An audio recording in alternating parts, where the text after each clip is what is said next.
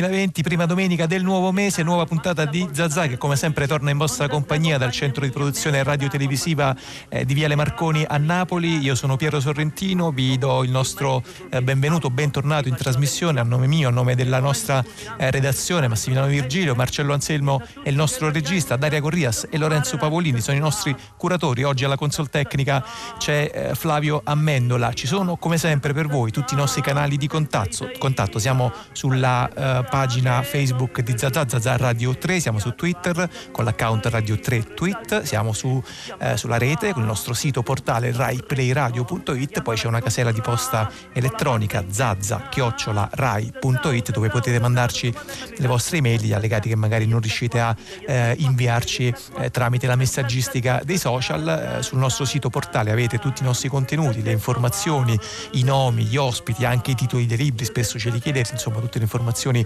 eh, che possono tornare utili a contorno della puntata le potete rintracciare facilmente in rete. Una puntata questa che ha al centro due eh, numeri, eh, vi inviterei a tenerli a mente, sono 25 e 60, sono due eh, compleanni, due anniversari tondi, uno di un disco e uno di un grandissimo atleta. Il disco è Sanacore degli Alma Megretta che è appena tornato disponibile in una versione completamente rimasterizzata da poco più di una settimana, lo scorso 23 ottobre, e il compleanno, i 60 anni, sono quelli naturalmente del PIB de Oro di Diego Armando Maradona. Sono due eh, ricorrenze che vogliamo un po' celebrare in vostra compagnia oggi e abbiamo pensato per quanto riguarda invece appunto gli Alma Megretta, Sana Core, questo disco eh, evidentemente centrale, importante, seminale, di ascoltarlo come percorso musicale lungo tutta la puntata di oggi di Zazà. Allora cominciamo a sentire le nuove sonorità che sono state ridate a questo disco eh, di 25 anni fa, ma che sembra veramente uscito ieri. Loro sono gli Alma Megretta, il disco è Sanacore e questa è Ocior più felice.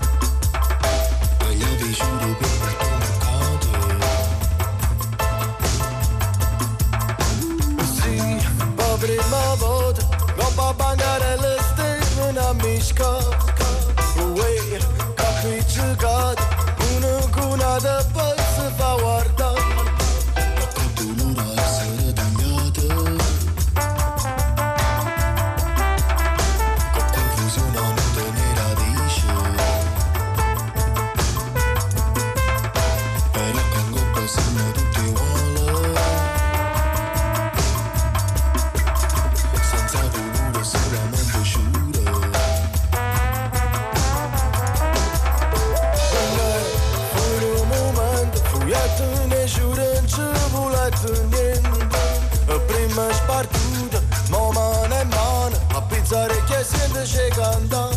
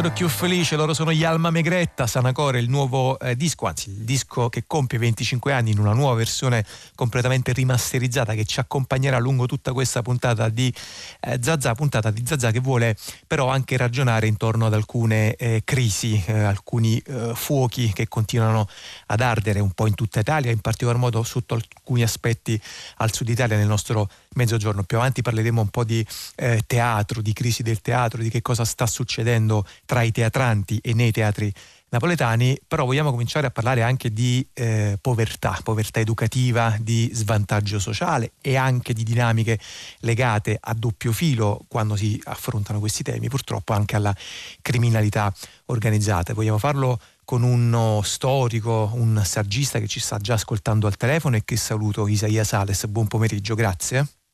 Buon pomeriggio a voi. Insegna storia delle mafie qui a Napoli all'Università Sor Orsola Benincasa, editorialista da poco del quotidiano Domani, eh, studioso del fenomeno della camorra, ha scritto moltissimo sul Sud Italia, sulla criminalità organizzata e anche sulle adolescenze, eh, diciamo così, difficili in luoghi svantaggiati. Io con Isaia Sales volevo partire da un pezzo che lui ha pubblicato appunto sul quotidiano eh, Domani, uscito insomma, poco più di una settimana fa, nel quale Isaia Sales citava un dato che eh, mi ha colpito moltissimo e gli chiederei intanto insomma, se, se, è vero, ma evidentemente è vero se l'ha scritto, cioè che tra i moltissimi primati che Napoli può vantare c'è quello dei morti ammazzati per caso, quasi tutti giovani e giovanissimi, dal 1982 Isaia Sales sono 40. Sì, li ho contati attraverso un'indagine fatta sui giornali e forse siamo la città in Europa che ha più morti per caso, cioè di persone che si trovano per strada, eh, si trovano al centro di un conflitto a fuoco o di una particolarità tutta napoletana, della malavita napoletana che è la stesa. E dunque è una situazione nella quale il confine tra luoghi di mala e luoghi di bene, per intenderci, è evaporato, cioè a Napoli per strada puoi finire al centro di un, di un proiettile, di, di, una rissa, di uno sfottò eh, o di un killer che è nei paraggi e che deve colpire una vittima e colpisce anche te. Quindi da questo punto di vista Napoli è una situazione sempre in grande ebollizione. In quei casi, tra l'altro, Isaia Sales eh, sa benissimo quel meccanismo davvero terribile per il quale la vittima innocente eh, fino a prova contraria invece è colpevole, cioè viene eh, subito associata evidentemente appunto perché stava lì, insomma è stato ucciso, gli hanno sparato, qualcosa di storto, qualcosa di sporco dietro se lo portava. Infatti i casi sono notevoli, eh, diversi, di, di, persone che sono morte trovandosi al centro di eh, una sparatoria e, e, che invece eh, debbono difendere la memoria, la, i familiari debbono difendere la memoria, perché non si è mai innocenti a Napoli. Se ti trovi in mezzo ad una sparatoria eh, qualcosa avrai combinato, non stavi lì per caso.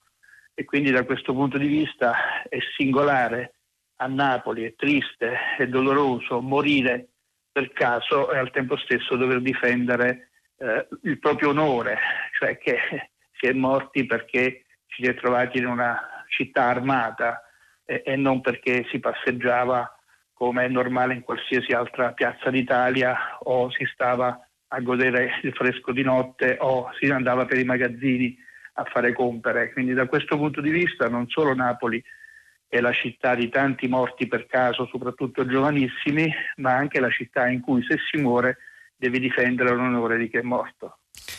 Lei dice che a un certo punto c'è anche un altro primato che l'ha colpita moltissimo ed è il primato dei minorenni che vengono ammazzati eh, dalle forze dell'ordine mentre stanno commettendo un reato, uno scippo, una rapina, insomma comunque un, un delitto, ehm, magari scappando per esempio anche ai controlli a bordo di un motorino, insomma evitando il tentativo di un posto di un posto di blocco. Um, anche qua possiamo rintracciare un filo rosso in questi casi oppure sono casi diciamo estemporanei che non possono essere in qualche modo accorpati, Seria Sales?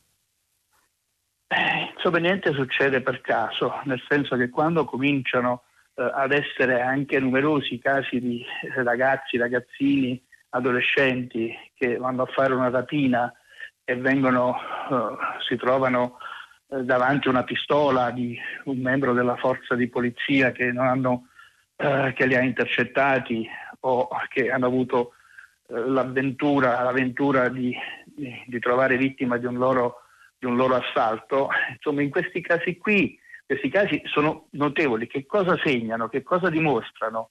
È da un lato che c'è un numero enorme di, di ragazzini che vanno a fare rapine eh, armati di pistole giocattolo, e al tempo stesso sono nervi tesi della città, cioè nel senso che quando una città è permeata di violenza, eh, di armi dall'una e dall'altra parte, è chiaro che scappa il morto più facilmente.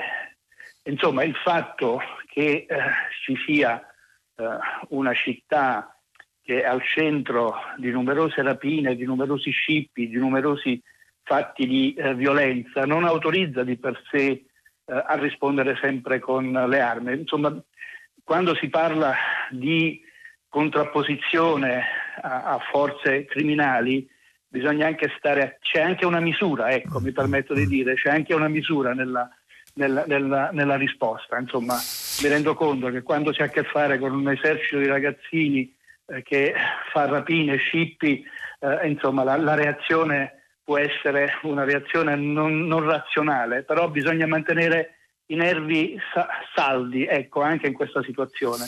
Eh, Sales, è preciso, sì, esatto. no, volevo giusto precisare una sua espressione, ma so perfettamente il senso con, quale, con il quale lei l'ha usata, pistola giocattolo, perché se no ci scrivono e dicono, insomma, eh, non dite che sono pistole giocattolo, sono repliche perfette eh, al momento nella concitazione della strada indistinguibili dalle pistole vere. Ma, ma, ma, ma, assolutamente, io cerco di descrivere i fatti eh, abbiamo parlato di numero di, elevato di morti per caso, di numero elevato di persone che si debbono difendere, le cui famiglie debbono difenderle quando vengono ammazzati per caso.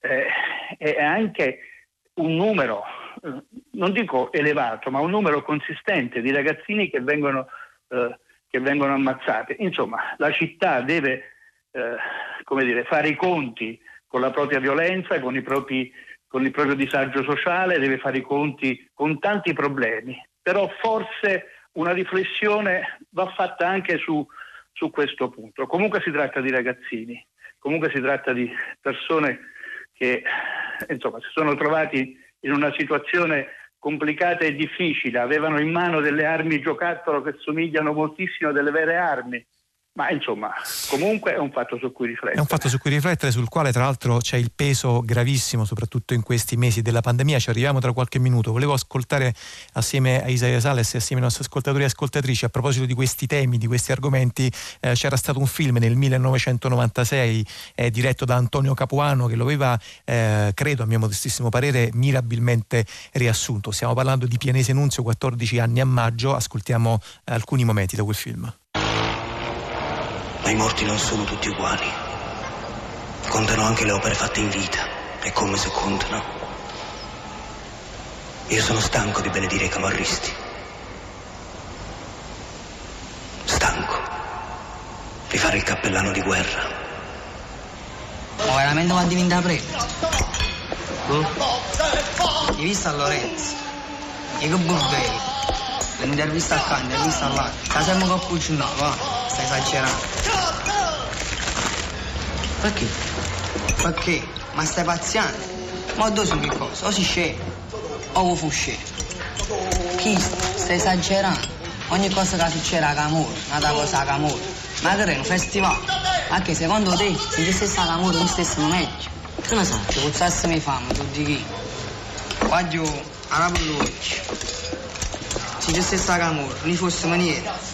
Ma perché secondo te, il pizzo chi ci sta pavando? E questi erano alcuni momenti da Pianese Nunzio, 14 anni a maggio, il film del 1996 di Antonio Capuano che eh, raccontava le condizioni al limite di moltissimi eh, giovani che vivono nelle, eh, ecco Isaia Sales, stavo per dire nelle periferie napoletane, ma in realtà Pianese Nunzio era ambientato per esempio per la gran parte nel quartiere eh, sanità. Un altro punto che lei rilevava è proprio questo, cioè il fatto che le dinamiche più o meno diciamo, legate alla criminalità giovanile sono abbastanza uguali in tutto il mondo, però Napoli, eh, tutto il mondo come dire almeno in Occidente, però Napoli ha una sua particolarità, peculiarità, cioè il fatto che al centro della città ci sono delle estesissime periferie eh, che non hanno niente a che spartire proprio appunto con il cuore pulsante della città.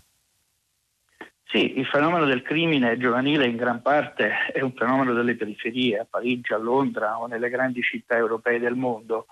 Napoli, forse in questo solo Marsiglia le somiglia un po', il problema del crimine giovanile è del centro storico, perché i centri storici abitati eh, di Marsiglia e, e, di Napoli corrispondono a delle periferie. Se per periferia intendiamo ragazzi che non hanno studiato e che ne lavorano, eh, abbiamo famiglie numerose, eh, abbiamo persone senza eh, dire, senza occupazione e al tempo stesso famiglie che hanno già dei loro parenti eh, in carcere. Il centro storico di Napoli è una particolare periferia, è periferia che sta nel centro, nel cuore della città. l'altro punto di differenza di Napoli con le altre grandi città è che non è una criminalità giovanile di immigrati o di giovani immigrati, e, e, altro punto delicatissimo è che lo scippo, il rapinatore, è immediatamente in contatto con l'elite criminale e quindi da questo punto di vista non c'è separazione tra criminalità giovanile, minorile, criminalità organizzata e elite criminale che è la Camorra. E questa è una caratteristica che permette a un giovane che va a fare una rapina di immaginarsi di lì a poco tempo come un capo di un'organizzazione o come una strada eh, della carriera criminale molto luminosa davanti. Questa è una caratteristica solo di Napoli, purtroppo in questo momento in Italia. Ecco Sales, su tutto questo che lei adesso ci sta raccontando, che peso, che impatto ha la crisi ehm, sanitaria, ma soprattutto in questo caso economica e sociale legata alla pandemia? Ma indubbiamente laddove la situazione economica e sociale è più fragile, eh, una pandemia che mette in discussione innanzitutto eh, il lavoro, le condizioni di lavoro, ha un impatto maggiore. Napoli è più fragile di altre città, di altre comunità, perché c'è un confine molto labile tra lavoro precario, tra lavoro illegale e lavoro criminale.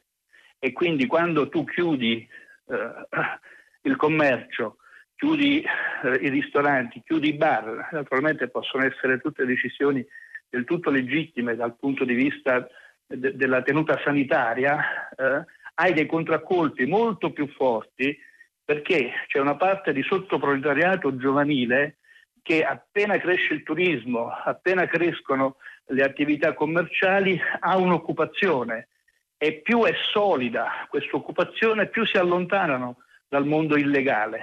Se invece eh, questa occupazione diventa precaria, la tentazione di passare di nuovo nel mondo illegale delle attività economiche è molto forte. Quindi a Napoli ha un contraccolpo in più perché c'è un sottoproletariato urbano giovanile che è in milico tra attività illegali e la possibilità di un lavoro in un bar, in un ristorante eh, o attorno a queste attività. Anche lei, Sales, ha letto um, come attori degli scontri che si sono verificati eh, sotto il Palazzo della Regione Napoli, ha letto come partecipanti appunto a quegli scontri pezzi di questo sottoproletariato urbano e, e anche criminali di cui ci stava raccontando oppure ha fatto un'altra lettura? Ma io quando sento dire che la Camorra organizza eh, sotto Palazzo Santa Lucia mi prende una rabbia eh, infinita, come se eh, solo a Napoli per organizzare una manifestazione di piazza ci vuole la Camorra, come se non bastasse il disagio, eh, l'incertezza del futuro. Infatti pochi giorni dopo sono scoppiate rivolte in tutta Italia e non possiamo immaginare che la malavita, la, la Camorra è in grado di farle scoppiare dappertutto.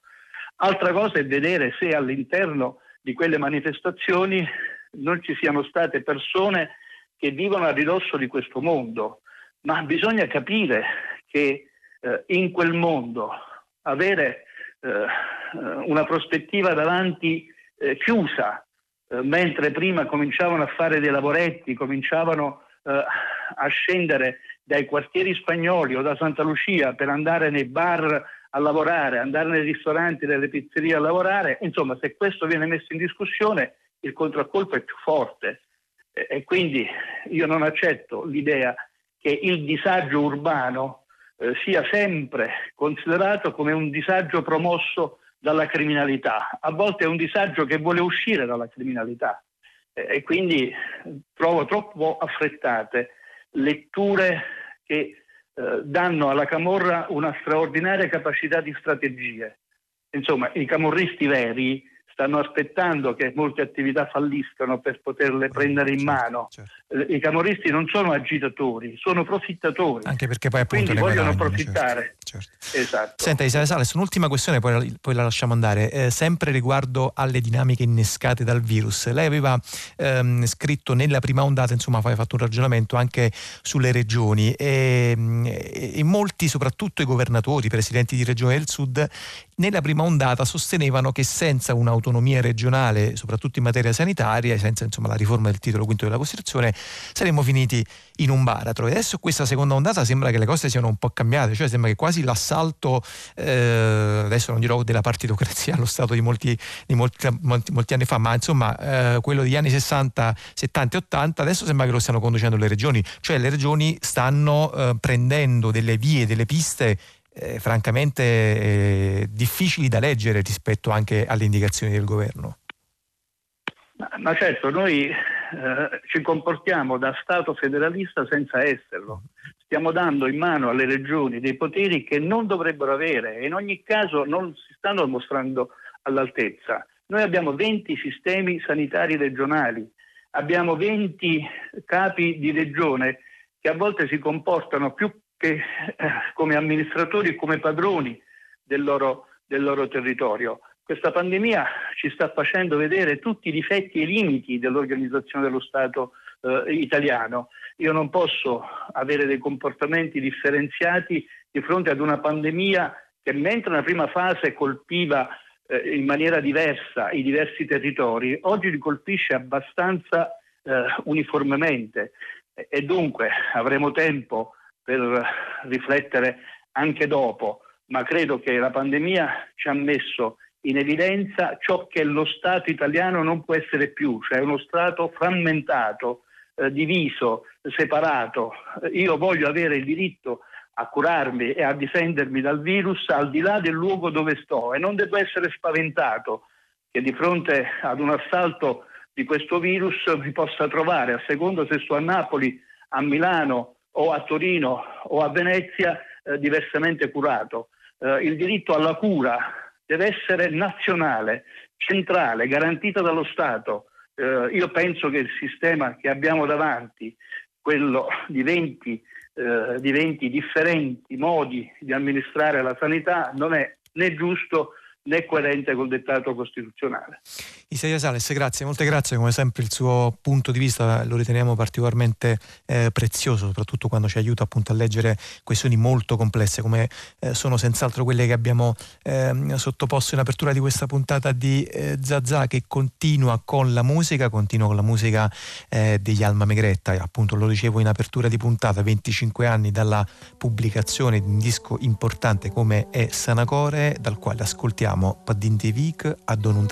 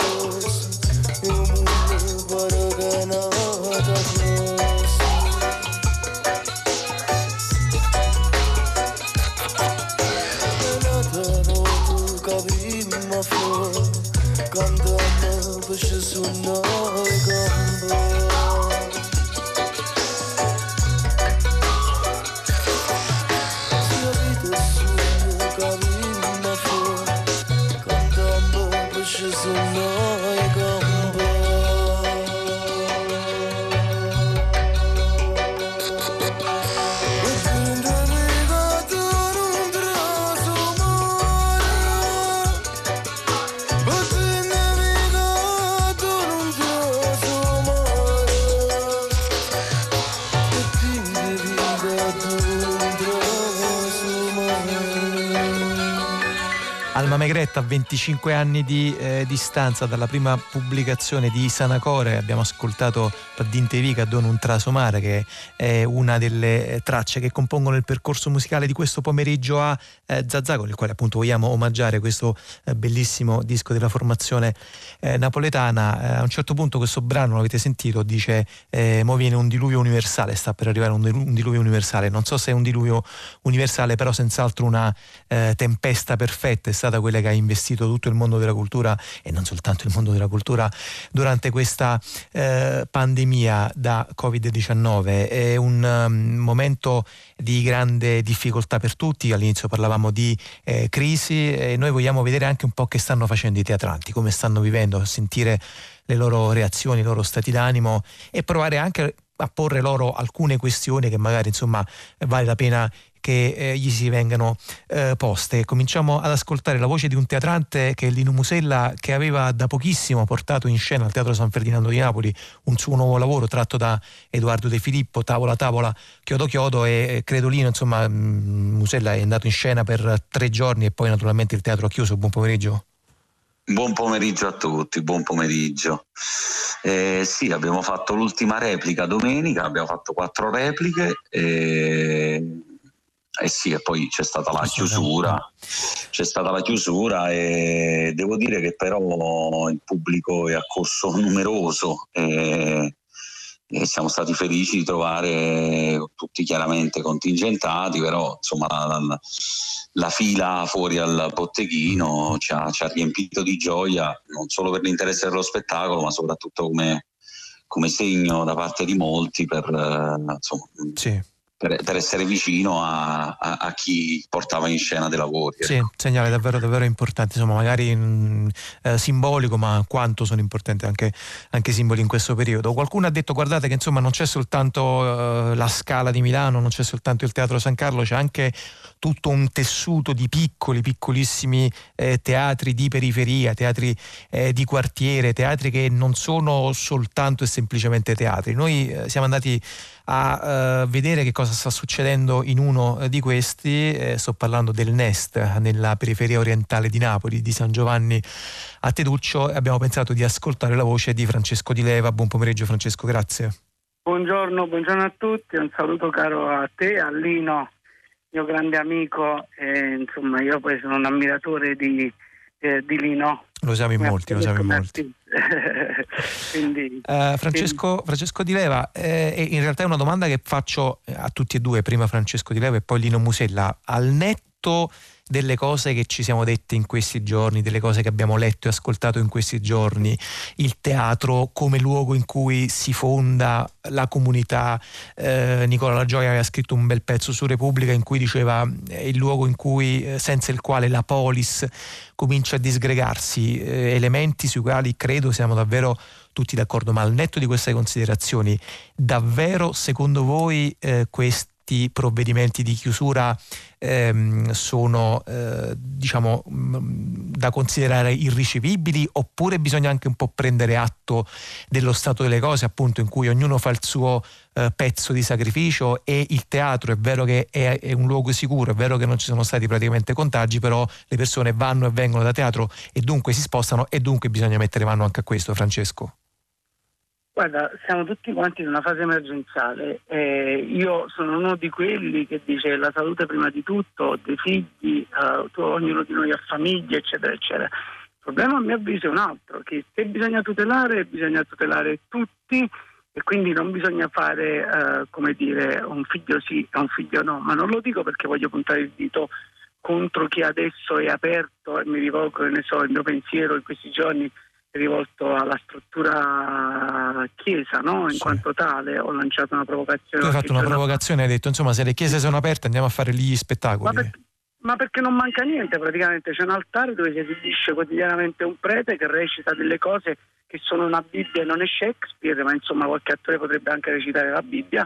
Poi ci sono degli spettatori che in realtà sono parlanti, quindi potrebbero contagiare più, di, più degli spettatori stessi.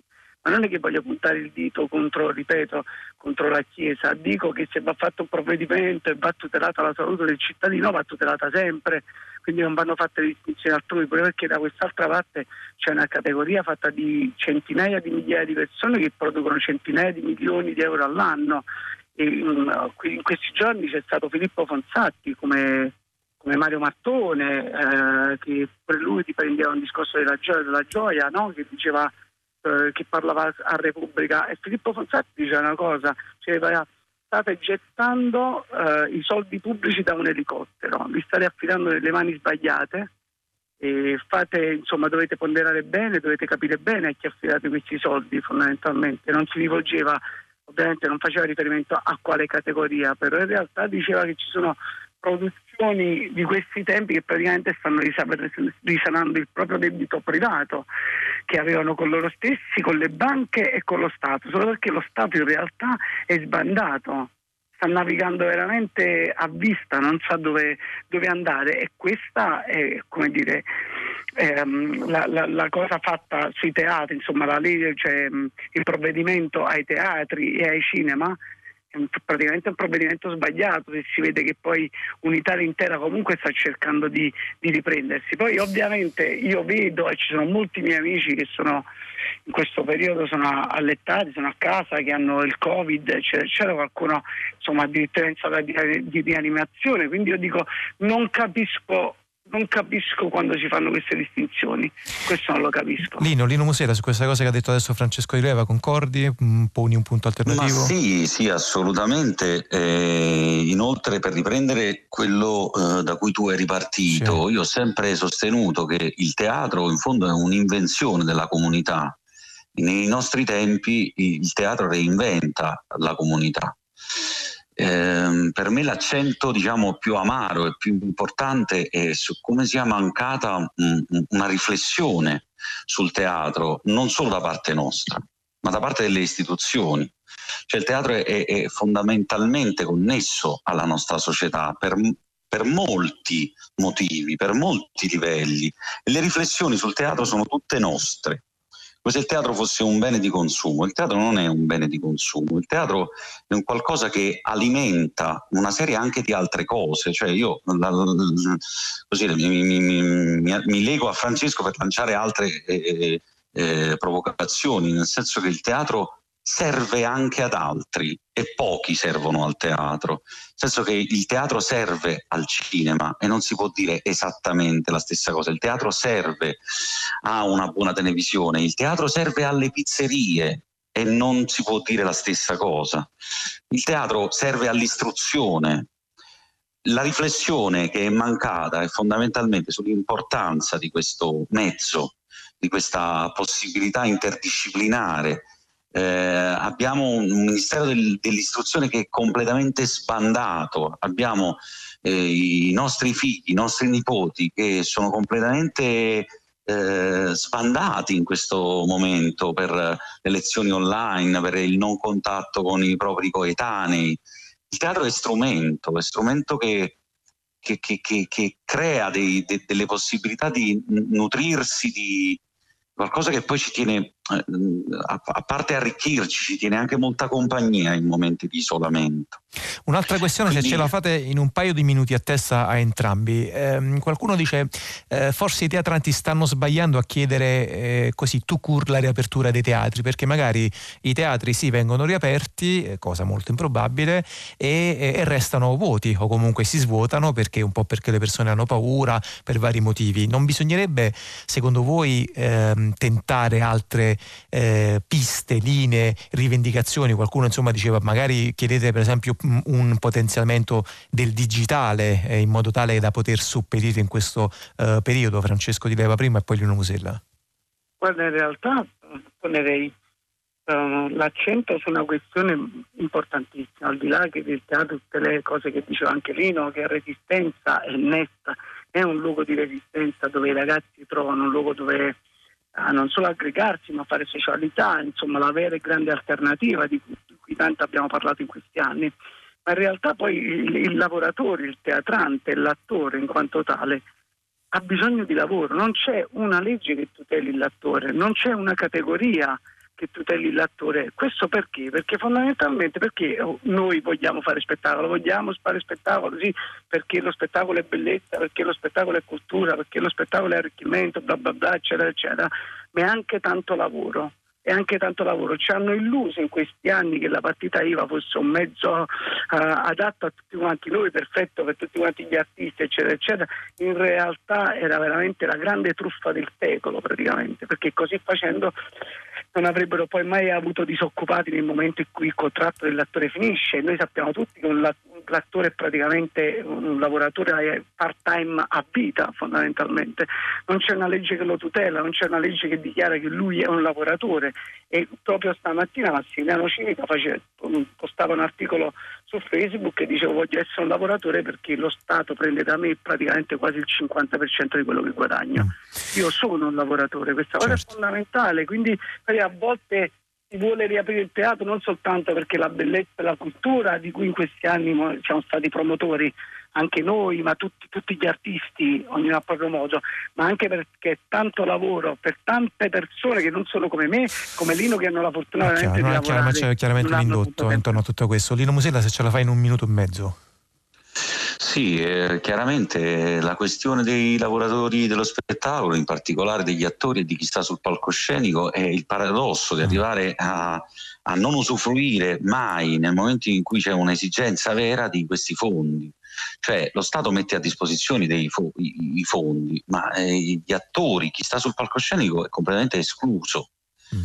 Adesso con buona pace di tutti quelli che lavorano giustamente negli uffici, nelle strutture, cioè con buona pace di tutti, però bisogna denunciare un'ingiustizia sul campo.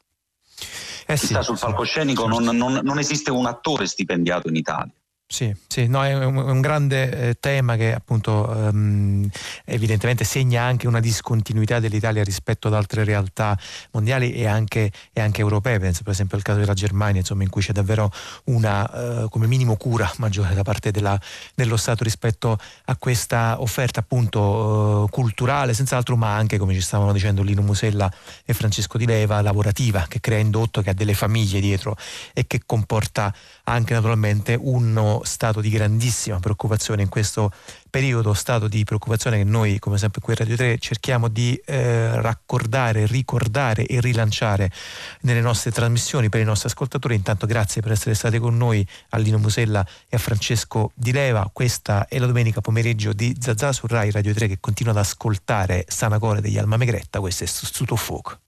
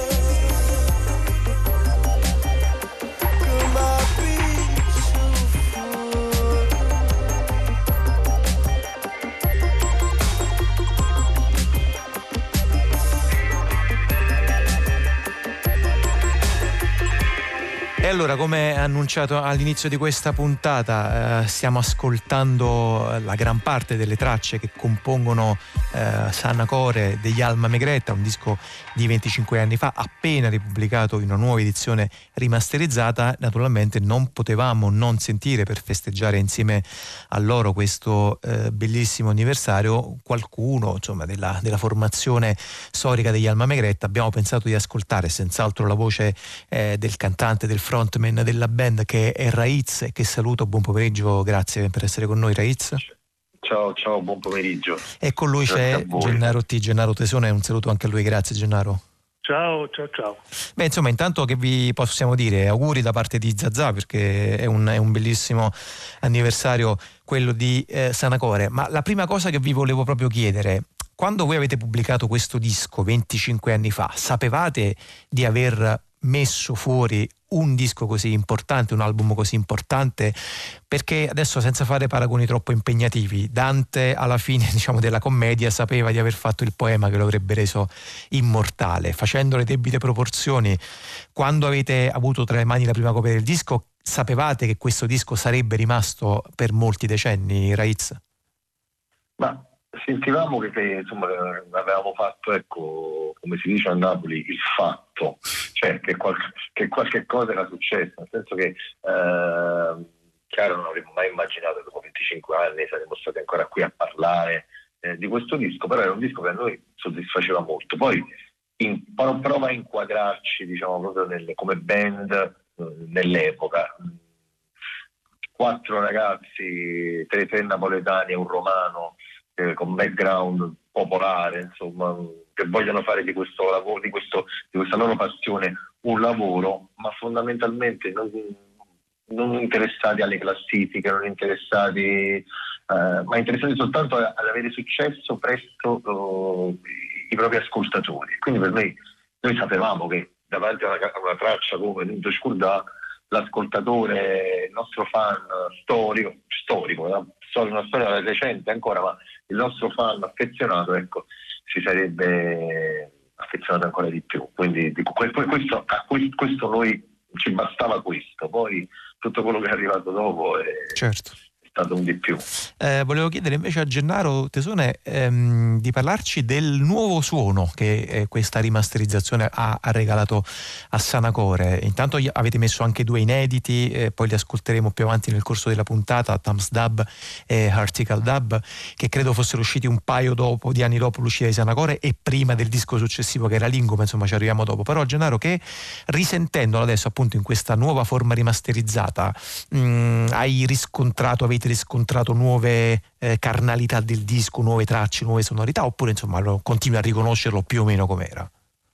No, assolutamente, io la prima volta che l'ho ascoltato rimasterizzato mi, cioè, mi ha sorpreso perché eh, la rimasterizzazione ha tirato fuori delle cose che magari eh, nella, nell'edizione originale non, non, si coglievano, insomma. Eh, il suono caldo che, che, che c'era prima, c'è ancora adesso, ma ha acquistato molto più in potenza il, il, il sound, eppure um, pizz, un pizzico di cattiveria in più. Mm-hmm. Eh, quindi eh, diciamo che ha colto e eh, messo in evidenza quello, quello, che già c'era, ma in maniera molto mh, mm, incisiva. Questo lo dobbiamo a Giovanni Versari che va citato, insomma, che ha fatto il remastering che comunque ci conosce molto bene e sa dove sapeva dove mettere le mani. Allora, prima parlavo di questi due pezzi inediti che avete ehm, aggiunto appunto all'edizione storica di Sanacore e ce li ascoltiamo praticamente in sequenza. Il primo dei due, eh, eccolo, è Article Dub.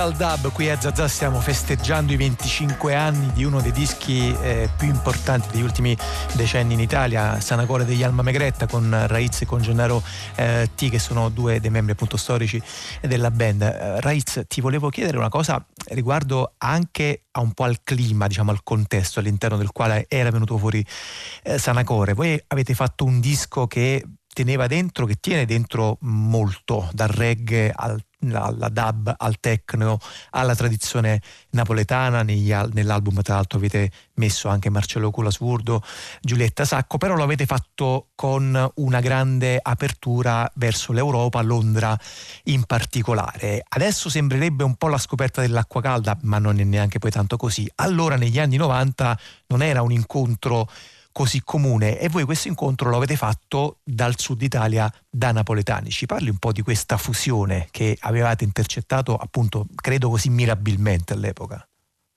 Ma io mm, tutti, noi non, è, non, veniamo, non proveniamo dalla musica popolare pur avendo usato elementi di musica popolare qui. In qualche modo e questa cosa è avvenuta in maniera bizzarra ed è, avvenuta grazie, ecco, questa operazione che sembra estremamente autentica, un'operazione di recupero, uh, di autenticità che viene dal, de, dal di dentro, da, da, da, dalla nostra anima profondamente napoletana e campana, in realtà è vera fino a un certo punto, nel senso che noi frequentando moltissimo la, la, scena sia fisicamente che appunto soltanto con le orecchie, ascoltando i dischi, la scena di Londra, dell'Asian Underground di, di, di quegli anni, eh, eh, sentivamo che per esempio i DJ di origine pakistana, di origine mh, mm, anche, anche, giamaicani, ma era una cosa già, insomma, già risaputa. In genere, ecco, questi, questi, DJ che avevano radici familiari in Asia uh, usavano, coniugavano un suono assolutamente moderno, elettronico, ma anche usando il dub, anche rifacendosi al dub degli anni Ottanta, mescolandolo con, con elementi dire, della madrepatria ancestrale, elementi che poi suonavano in virtù del fatto che parliamo di Oriente, appunto, eh, eh, in qualche modo affini ai, ai, ai, nostri elementi ancestrali.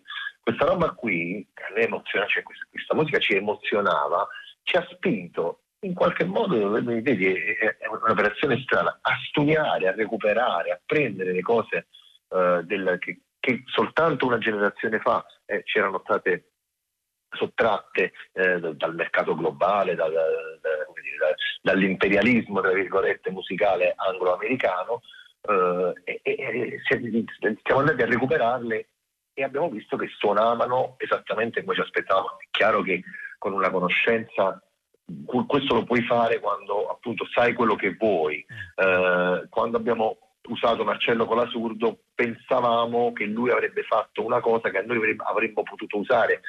Marcello che invece è un, è un musicista eh, della tradizione, magari ecco questo, questo connubio da solo, tra virgolette, non avrebbe potuto farlo, perché lo, lo, lo potevamo fare noi che stavamo nel mezzo, che stavamo in mezzo a questa cosa, che appunto eravamo, siamo amici di Marcello, che quindi è l'ultimo dell'onda della, della, della, della, tradizione, quindi ce l'avevamo ancora lì in carne ed ossa e voce potente e tonante, e però stavamo anche con l'altro orecchio assolutamente a Londra con, con, con, tutte, mm, con, mm. tutte, quelle cose lì. Quindi abbiamo coniugato i due elementi. Questa cosa poi eh, ovviamente ci, ci ha spinto a ricercare, almeno a me personalmente, mi ha spinto a ricercare moltissimo nella, della tradizione, a imparare le cose della tradizione, a recuperare una tradizione e anche andare oltre. In genere una tradizione napoletana ma anche mediterranea. Insomma, mi sono molto interessato alla, all'acustica, cioè a tutto ciò che appunto è stato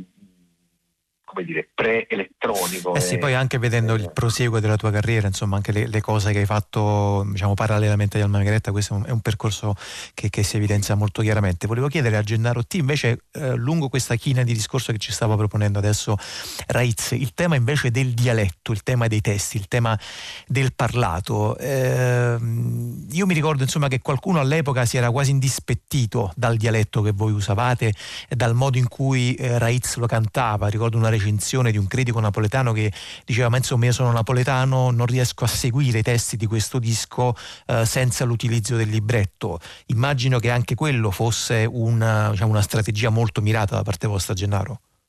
Vabbè, in effetti noi abbiamo sempre considerato la voce come un suono, insomma, come un altro, come un altro strumento, per cui poteva anche capitare che eh, alcune frasi non erano immediatamente comprensibili. Poi vabbè, col tempo uno secondo me se si metteva ad ascoltare con attenzione l'avrebbe capito comunque, insomma. È sicuramente un testo che, che, che eh, eh, ci vuole attenzione per, per, capire, ma in generale la nostra musica è una musica che eh, non è che la puoi ascoltare con poca attenzione, insomma, sì. per farti prendere eh, totalmente ci sono secondo me due modi, o stai al concerto oppure ascolti in cuffia un, un volume a casa insomma abbastanza alto. Sì, sì, sì, no, ma anche qui diciamo e attenzione. Poi, sai, sì. Nel DAB eh, ovviamente esatto. ci sono poi pure altre cose che essendo esatto. considerata la voce come uno strumento, la, la voce poi spesso viene deformata e, e, ed entra nel flusso in realtà poi. insomma, diventa pure meno, meno comprensibile. Allora, Quindi è una scelta, insomma. No, Poi, no, vabbè, è... quando riguarda diciamo, il, la lingua eh, utilizzata, eh, cioè a noi il, il, il, napoletano ci sembrava molto più poetico e duttile eh, rispetto all'italiano. Tra l'altro è la nostra lingua, noi la usiamo ancora eh, parliamo pure, oltre all'italiano, insomma, pure il napoletano, soprattutto quando ci incazziamo, quindi viene proprio dal cuore. De, no, ma è chiaro che poi è è un, bellissimo napoletano che, come ci stava dicendo adesso Gennaro Tesone, eh, entra appunto nel flusso, sì, il flusso di attenzione, però anche contemporaneamente di sospensione dell'attenzione, perché Sanacore è un disco che eh, si può ascoltare appunto con le orecchie completamente spalancate, però anche in uno eh, stato di eh, appunto immersione in questo in questo fiume che davvero gli Almagretta sono riusciti a creare in maniera mirabile con eh, Sanacore che noi continueremo ad ascoltare lungo tutta questa puntata di Zazà. Ringrazio eh, Raiz e Gennaro T per averci eh, guidato all'ascolto di questo nuovo ritorno eh, di Sanacore, ricordo una versione completamente rimasterizzata appena pubblicata lo scorso 23 ottobre 2020. Ci sono dei pezzi inediti come vi dicevo prima, uno l'abbiamo ascoltato e l'altro che è Tams Dub, lo ascoltiamo adesso. Thank you.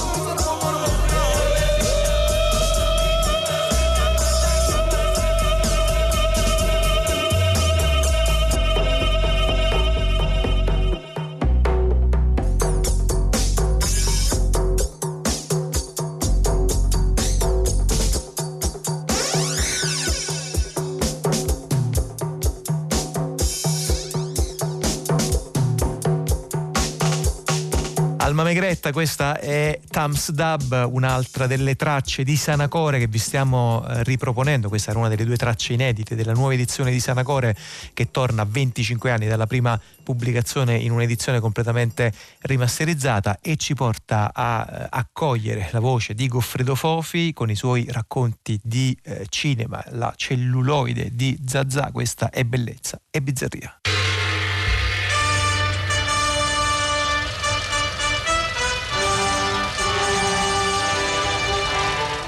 Prigioniero di Zenda di John Cromwell. Passeggeri a terra, per favore. Giornali da tutte le parti. Dammi la mano, cara. Giornali. Bibite birra. Controllo passaporto da questa parte, prego. Vuole fiori, signora? Sì, per il controllo per passaporto. l'incoronazione. Figurati prima, allora. Rodolfo Rasseldin, suddito britannico, scopo della visita di porto. E in quale albergo di Strelsau alloggerete? Non ci ho ancora pensato. Beh, fareste bene a pensarci. O dormirete su una panchina. Ah, in tal caso andrò a Strelsau solo a incoronazione avvenuta. Lo scopo del mio viaggio è prendermi un meritato riposo e andare a pesca di trote. Prigioniero di Zenda è un film del 1937 prodotto e di fatto diretto da David Ho Selznick, produttore autonomo, che scritturava attori, li faceva venire dall'estero, che ne so, Alida Valli, Ingrid Bergman, Vivian League, i grandi divi. Aveva una potenza, una forza, capiva il cinema e riusciva a imporre il suo volere di produttore indipendente eh, affittando i suoi attori perché erano tutti con delle potenzialità di, divo, di divi eccezionali alla Metro Goldwyn Mayer, alla 20th Century Fox alle varie case. Ecco, mm, John Cromwell era un regista, come dire, al suo servizio. Ha fatto dei, dei bei melodrammi, forse il più... Mh, mm, simpatico, è un film totalmente dimenticato che eh, si chiamava Il villino incantato, tratto da una lavoro teatrale di tale Pinero Pignero, che era un grande commediografo inglese fine Ottocento, di grande successo, tipico vittoriano, una storia d'amore bizzarra, strana, perché siamo al tempo della Prima Guerra Mondiale. In questo villino vive una ragazza molto brutta eh, che ha avuto il volto sfigurato da, da, da, un incidente e un giovane soldato invece che è il padrone di figlio e padrone di casa che parte per la guerra e torna anche lui sfigurato. È la storia d'amore tra questi due diventati tutti e due bruttissimi e che nel momento in cui si innamorano diventano bellissimi è una trasfigurazione eh, che eh, fece molta impressione sul, sul, pubblico del tempo. Bene, grandi melodrammi e tra questi melodrammi il più famoso forse uno dei primi, Schiavo d'amore tratto da Mom, che lanciò Bette Davis. Bette Davis nel ruolo della perfida amante del bravo medico Storpio diventa la diva una delle dive principali dell'Olimpo hollywoodiano. Bene, ha diretto tanti film, direi che i suoi migliori sono quando eh, Selznick eh, si leva dalle scatole che muore e lui fa, continua a lavorare e fa dei film di gangster molto belli, per esempio La Gang, Prima Colpa, un film sul carcere femminile, Solo chi cade può risorgere, un film con Humphrey Bogart che è forse il più bel noir di Humphrey Bogart, quello più significativo nella sua carriera per la densità e varietà che riesce a dare al suo, al suo protagonista. Benissimo, mm, Cromwell lavora per Selznick, ha fatto da quando te ne andasti, che è il filmone sulla famiglia americana durante la guerra, eh, ha fatto un sacco di cose, però senza una grande personalità. E questa grande personalità non viene fuori neanche nel prigioniero di Zenda, che è un un film chiaramente controllato dalla alla Z da Selznick, i costumi, le scene grandiose, i salotti, le, le, le, sale da ballo, insomma c'è un Ottocento reinventato con grandi mezzi, decisamente con una professionalità alta, un senso de, del cinema, un senso del ritmo, un senso della trama, del, abbastanza appassionante ancora oggi a vederlo. È uno scherzo del demonio, senza baffi sarebbe il re spiccicato. Posso chiedervi il vostro nome? Sono Rodolfo Rassendi, giunto qui in vacanza dall'Inghilterra e fino a poco fa a servizio di Sua Maestà la Regina. Rassendi, conoscerai la sua storia, penso, no? Oh, beh, no, ho sentito qualche pettegolezzo. Speravo che i segreti di famiglia non varcassero la soglia di casa, ma... Certi segreti viaggiano molto lontano, signore. Fritz, dove sei? Sono qui, maestà. Che diavolo, credevo vi foste persi ancora. Chi è questo signore? Un vostro parente alla lontana, maestà. Alla lontana? Direi anche troppo prossimo. Questo è un fatto di cui non potete addossare a me la colpa, maestà. Ah, e di chi sarebbe? Col permesso di vostra maestà, direi che la colpa ricade in parti uguali sul vostro bis, bis, bis, bisavolo Rodolfo e la mia bis, bis, bis, bisavola Amelia. Il prigioniero di Zenda è bello per un motivo fondamentale, perché racconta una storia del doppio. C'è una vecchia leggenda che vuole che ciascun essere umano abbia un sosia da qualche parte del pianeta o in contemporanea o in un'epoca precedente o in un'epoca futura. Tutti in qualche modo abbiamo un sosia, abbiamo un altro da noi che è un noi. Abbiamo un gemello, abbiamo un, eh, una persona che di fatto eh, rappresenta l'altro da noi e a volte è il cattivo, quello con gli istinti eh, sbagliati, non controllati dal buono. A volte appunto c'è sempre questa dualità. Su questo la letteratura ha giocato in un modo meraviglioso, da Plauto a, a Goldoni, due gemelli veneziani, a Pirandello, il fu Mattia Pascal, a, e ovviamente Stevenson, Stevenson poi fino a Calvino, tanti. Stevenson con il dottor Jekyll e Mr. Hyde e con il meno noto ma un altro capolavoro, un romanzo eh, straordinario, Il Visconte di Ballantrae che è un fratello buono e un fratello cattivo che si inseguono e si fanno del male per tutto il romanzo, una storia abbastanza atroce. Il bene e il male a conflitto, come due parti in realtà dello stesso individuo. Il doppio siamo noi che ci sdoppiamo in una parte buona e in una parte cattiva, una che risponde agli istinti e l'altra che risponde al superio per metterla in una chiave, per cui tanti film psicanalitici, quando andava la psicanalisi, eh, poi ruoli per grandi attrici, Oliva De Havilland nello specchio scuro, la sorella buona la sorella cattiva, Bette Davis, insomma, tutti i grandi attori e le grandi attrici prima o poi hanno voluto fare un film in cui er- si sdoppiavano, perfino Totò, Totò si è sdoppiato in 7-8 personaggi, in, eh, che fine ha fatto Totò Baby, insomma, no? c'era questa questa convenzione letteraria che ha avuto una storia enorme, una storia importante. Questo regge il film, perché il film è la storia di un inglese che andando a caccia in eh, Ruritania, questo Hope si inventò questo paese immaginario, poi diventato anche un po' eh, nei fumetti. Ruritania era un paese della Mitteleuropa, sui monti, isolato dal resto, un po' fascista, in, su cui hanno lavorato, su, que, su questa immagine hanno lavorato i fratelli Marx come in chiave comica, avendo uno sfondo più romantico, lo stesso Hitchcock ovviamente che sul doppio ha fatto dei film straordinari, insomma, non, non, eh, da Psycho alla donna che visse due volte, direi che è un maestro del doppio. Non lo trovo uno scherzo di buon gusto. Credete sia uno scherzo? Questo non è uno scherzo, signor inglese. Una serata movimentata, eh? Che è successo? Giuseppe l'ha trovato così stamattina. Voi ne avete bevuto da quest'ultima?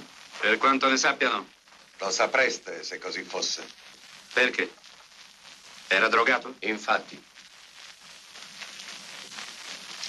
Avete chiamato un dottore? Eh, non ce n'è nei dintorni e nessuno lo rimetterebbe in sesto per l'incoronazione oggi. Drogato com'è ne avrà per altre 6-7 ore buone. Voi siete qui oggi per prendere il suo posto a Strelsau. Cosa? Scommetto che senza baffi ingannereste anche vostro fratello. No, siete impazzito. Eh, certo, è un rischio. Ma non c'è altra via. Mio caro colonnello, sono venuto qui per pescare. Mi piace pescare. Sono un comune mortale, non riuscirei a impersonare un re neanche volendo, non ingannerei nessuno. Questo signore eh, si ritrova preso in un intrigo perché il giorno prima dell'incoronazione del nuovo, del nuovo re, del principe, eh, questo principe viene eh, rapito dal fratellastro cattivissimo che vuole lui il regno, quindi vuole far fallire la cerimonia dell'incoronazione, aiutato da un personaggio di giovane abbastanza sadico, Rupert von Enzau, che è interpretato curiosamente da Douglas Fairbanks Jr., figlio di Douglas, che di solito faceva film avventurosi e, e, di spadaccini. Anche qui si gioca molto di spada, ovviamente, come in tutti i film in costume un po' ottocenteschi. Questo doppio borghese inglese viene usato per eh, sostituire il eh, re vero, quello che, che è stato rapito e nascosto, e da qui nascono avventure su avventure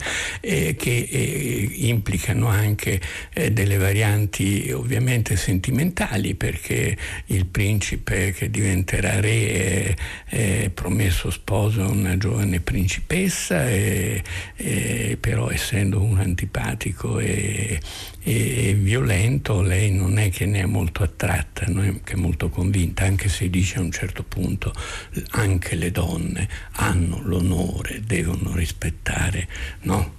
L'onore e l'onore è quello che lei, una principessa di sangue reale, è destinata a sposare, a sposare questo cattivo principe. Ovviamente nasce l'amore tra il, tra il re falso che viene incoronato e, e, la promessa sposa, ma nel frattempo i due cattivi del film tramano, drogano, arrestano, nascondono, insomma ne succede di tutti i colori, un po' come in tanti romanzi e avventure dello stesso tipo, per esempio mi viene in mente eh, quelli di Alessandro Dumas, La maschera di ferro, no? eh, dove eh, la, la, storia un po' sempre è un pochino una variante su quella, curiosa appunto per questi risvolti un po' diciamo pure pure psicanalitici o etici che riguardano il rapporto tra il bene e il male in qualche modo anche quella sorta di scissione ma anche di fascinazione reciproca. Che giorno memorabile! non scorderò mai il vecchio Muller nella cattedrale. Era il precettore del re.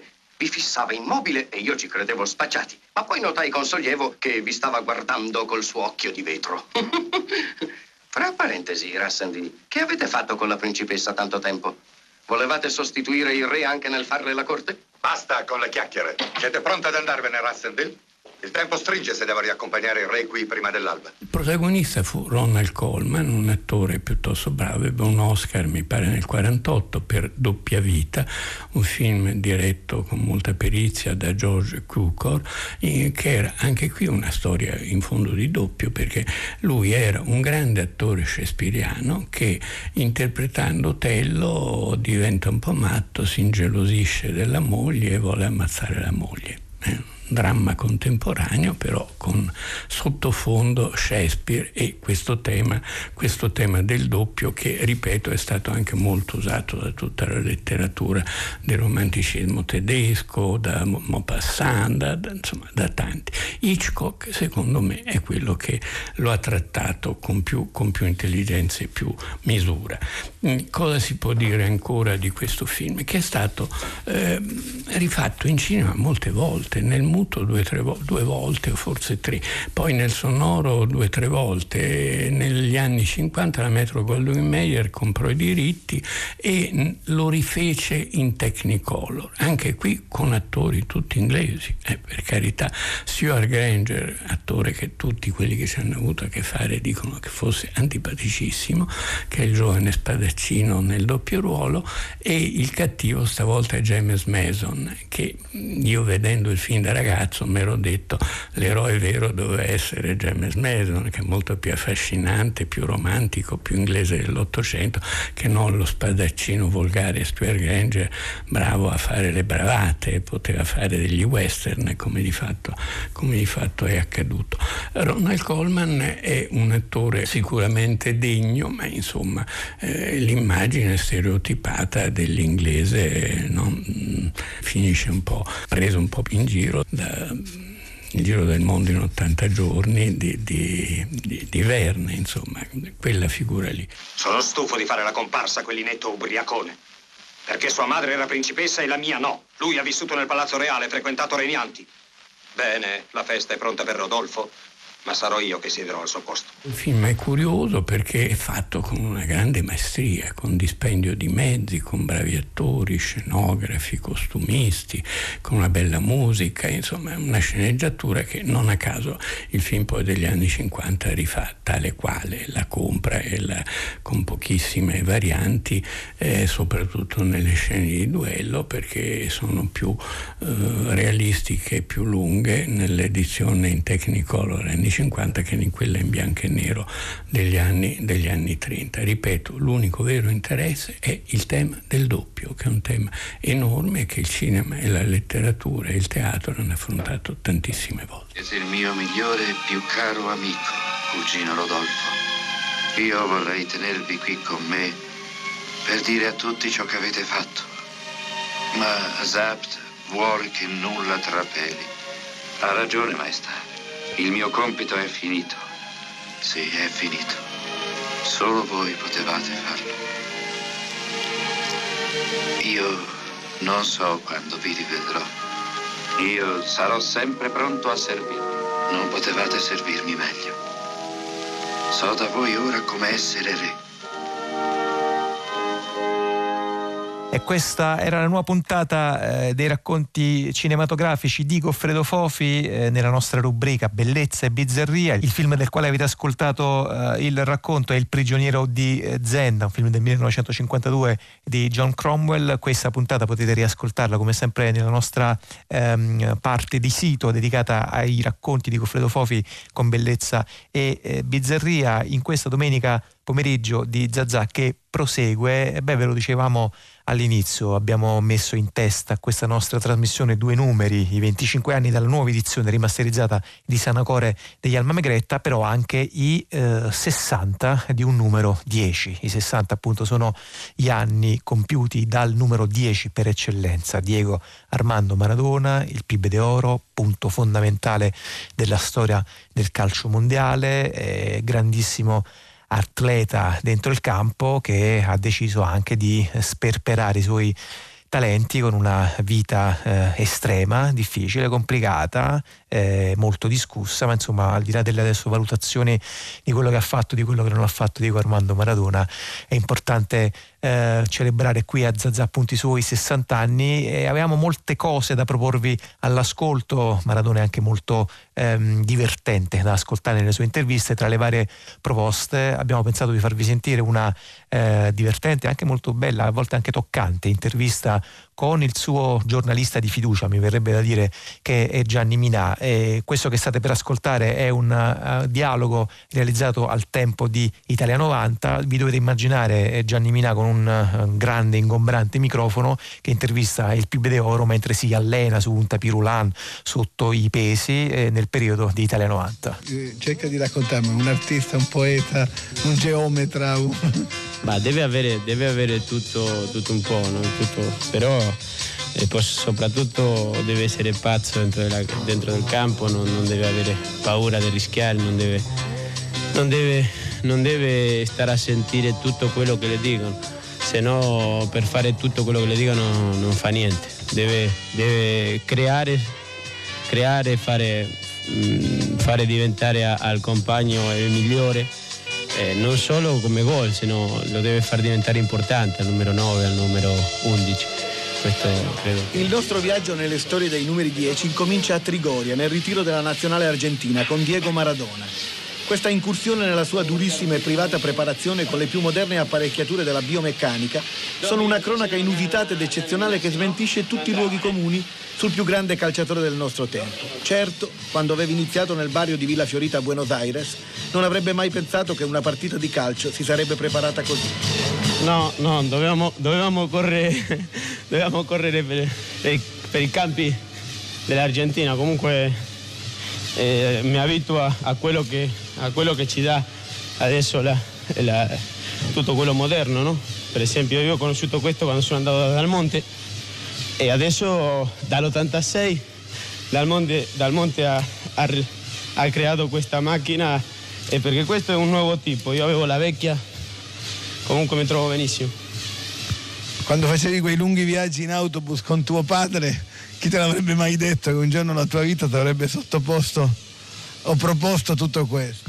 Sì, questo, questo è vero, mi, ricordo, mi stava ricordando il, il numero del collettivo, il numero della, dell'autobus lì in Argentina era il 28, lo prendevamo nel puente della Noria fino al, al Parco Saavedra che allenavamo con, con l'Argentino Junior. Avevo 10, 12 anni quando, 12 anni quando ho cominciato e, e mi portava mio padre che veniva dalla fabbrica alle 3, chiedeva il permesso perché lui usciva alle 4 e mezza, però se, se usciva alle 4 e mezza no, non arrivavamo all'allenamento. Allora chiedeva il permesso alle 3 e andavamo a fare allenamento. Mi accompagnava lui, mi ricordo, dormiva, lo dovevo svegliare io fino a dove dovevamo scendere per fare allenamento, poverino.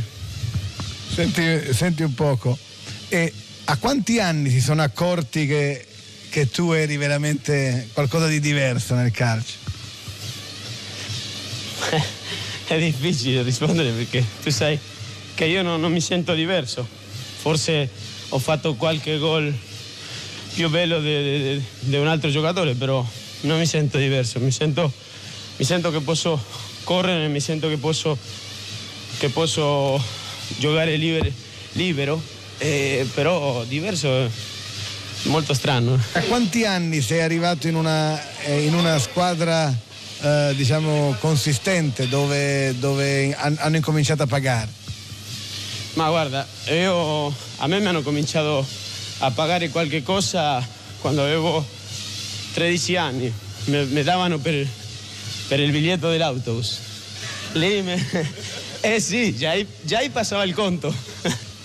no, eh, io a volte non, avevo, non avevamo soldi per, per pagare il biglietto dell'autobus e, e ho cominciato a, a non andare all'allenamento. Già a quell'epoca già mancavo, mancavo a certi allenamenti. E, però era perché a volte no, non avevamo i soldi come per pagare la, il, il, biglietto dell'autobus e non mi vergogno perché è una cosa normale, no? E, era meglio avere il, il piatto de, per mangiare che, che in quel momento pagare un biglietto dell'autobus. Senti, la, la tua partita di esordio nella Serie A argentina te la ricordi?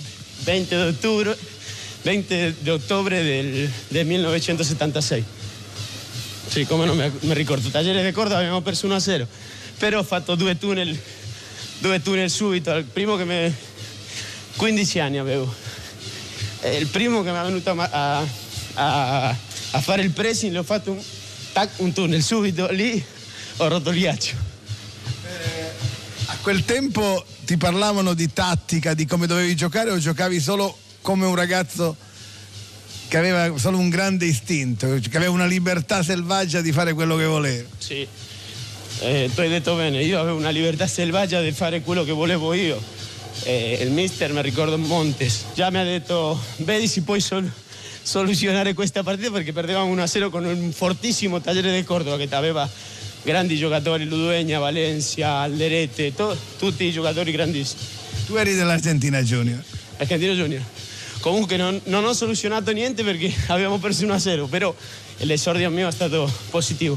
C'era mamma e papà allo stadio, c'erano? Sì, io mi ricordo che no, non facciamo ritiro.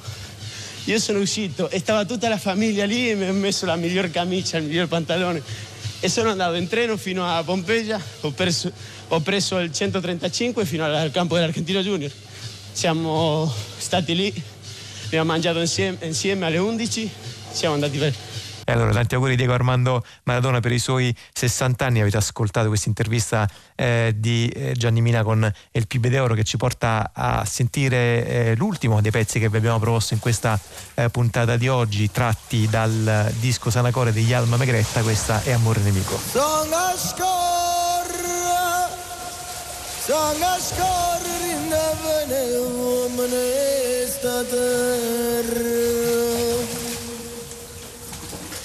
Sono scorra, sono scorra in vene uomine staterra.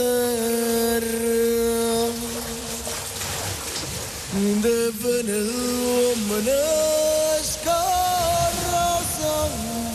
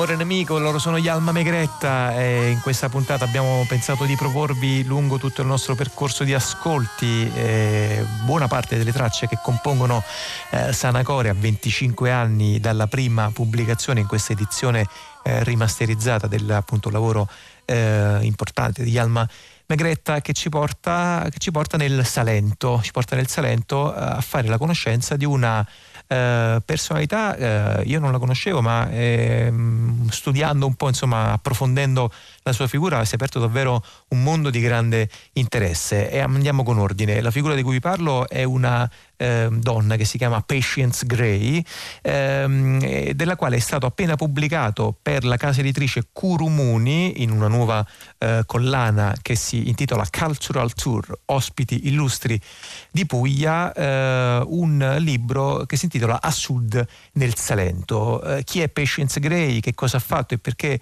è ancora eh, ricordata? Beh, ce lo facciamo raccontare eh, da Margaret Armstrong che ci sta ascoltando al telefono e che saluto. Buon pomeriggio, grazie grazie. Buon pomeriggio. Allora, grazie per essere qui eh, con noi. Margaret Armstrong è la eh, compagna eh, del eh, figlio di Patience Gray, di Nicholas Gray, eh, ed è anche eh, una delle custodi con Nicholas Gray appunto della casa museo di Spigolizzi, siamo in Puglia, siamo eh, nel Salento eh, e prosegue assieme a Nicolas Gray il progetto culturale di Patience Gray. Prima di tutto chiederei a Maggie di eh, presentarci Patience Gray perché è famosa soprattutto nel mondo anglosassone per un libro di cucina eh, che si intitola Honey from a Weed, ma in realtà è molto più di un libro di cucina, Margaret. Uh, Honey from a Weed, miele di una vaccia, è stato pubblicato in 86. È un'insolita miscela di ricette di cucina e racconti autobiografici. Peccato non è mai stato tradotto in italiano, ma diciamo sempre che gli italiani non hanno bisogno di un libro di cucina scritto in inglese perché sanno già cucinare benissimo. Senta Maggie, ehm, questo eh, libro eh, celebra la eh, cucina contadina eh, dove eh, dei posti dove Patience è vissuta assieme al suo compagno che era uno scultore fiammingo eh, che si chiama Norman Mommsen, in particolare eh, dell'adorato eh, capo di Leuca. Eh, in tutto questo che luogo ha il posto in cui si trova la casa museo, cioè questa masseria Spigolizzi che era stata abbandonata, che, era stata, che è stata restaurata ed è diventata per molto tempo meta di numerosi visitatori che venivano appunto a vedere dove erano stati eh, Patience Gray e Norman Mommsen. Uh, la casa si trova nel feudo di Stalray, uh, 15 km di Santa Maria di Leuca. E c'è un bello giardino con le sculture dell'artista.